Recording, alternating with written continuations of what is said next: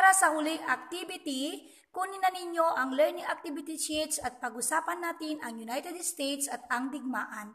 Nagdulot ng pagkabahala sa mga Amerikano ang pagkapanalo ng Nazi sa Europa dahil sa pangamba para sa kaligtasan ng Inglaterra at sa layuning demokrasya. Lend-Lease, batas sa pinagtibay ng Kongreso na magbibigay ang United States ang kagamitang pandigma sa lahat ng lalaban sa mga kasapi ng Axis power. Noong Agosto 1941, nagpulong sina President Roosevelt at pulong minister na si Winston Churchill sa may baybayin ng Newfoundland at nagkaroon ng kasunduan na tinawag na Atlantic Charter. Atlantic Charter ay isang kasunduan na ibig sabihin ay matapos wasakin ang tiranyang Nazi. Lahat ng mga bansa ay mabuhay sa kapayapaan, malaya sa takot at di muling gagamit ng pwersa.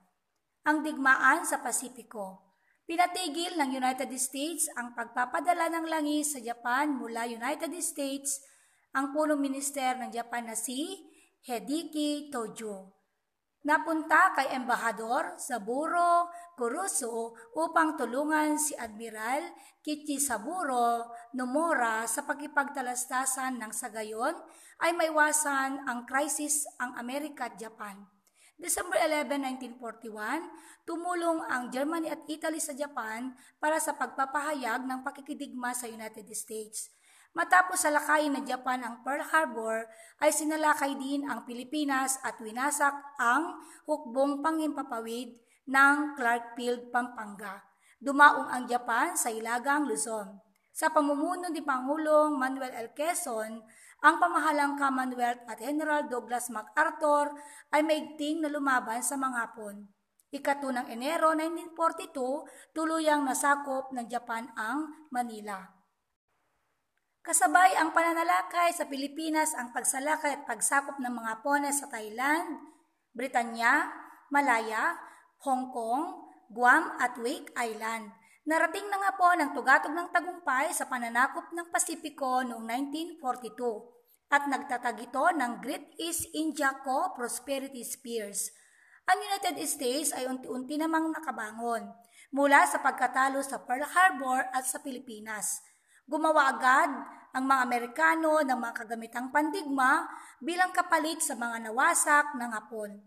Tinipon nila ang mga pwersang aliado na pinamumunuan ni General Douglas MacArthur na nakatakas mula sa Corregidor at nangako sa mga Pilipinas ng I shall return.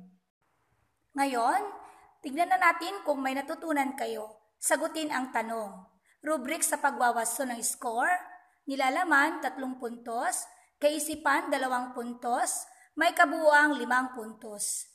Unang tanong, bakit sumali ang United States sa digmaan? Pangalawa, ibahagi ang nangyayari sa digmaan sa Pasipiko. Tapos na ba kayo sa lahat ng inyong gagawin mga mag-aaral? Magaling! Sa mga hindi pa natapos ay pagpatuloy lang ninyo ang inyong mga ginagawa. Tandaan ninyo palagi ang mga natutunan ninyo sa inyong leksyon sa araw na ito. Napakagaling ninyo mga mag-aaral. Ngayon ay natapos na ang ating leksyon sa ikapat na markahan ng Araling Palipunan 8. Ako ay taimtim na umaasa at naintindihan ninyo at sana'y nadagdagan ng iyong kalaman sa paksang ating natalakay. Hanggang dito na lang, ako ang iyong guro sa TLRBI, Lorna J. Fernandez.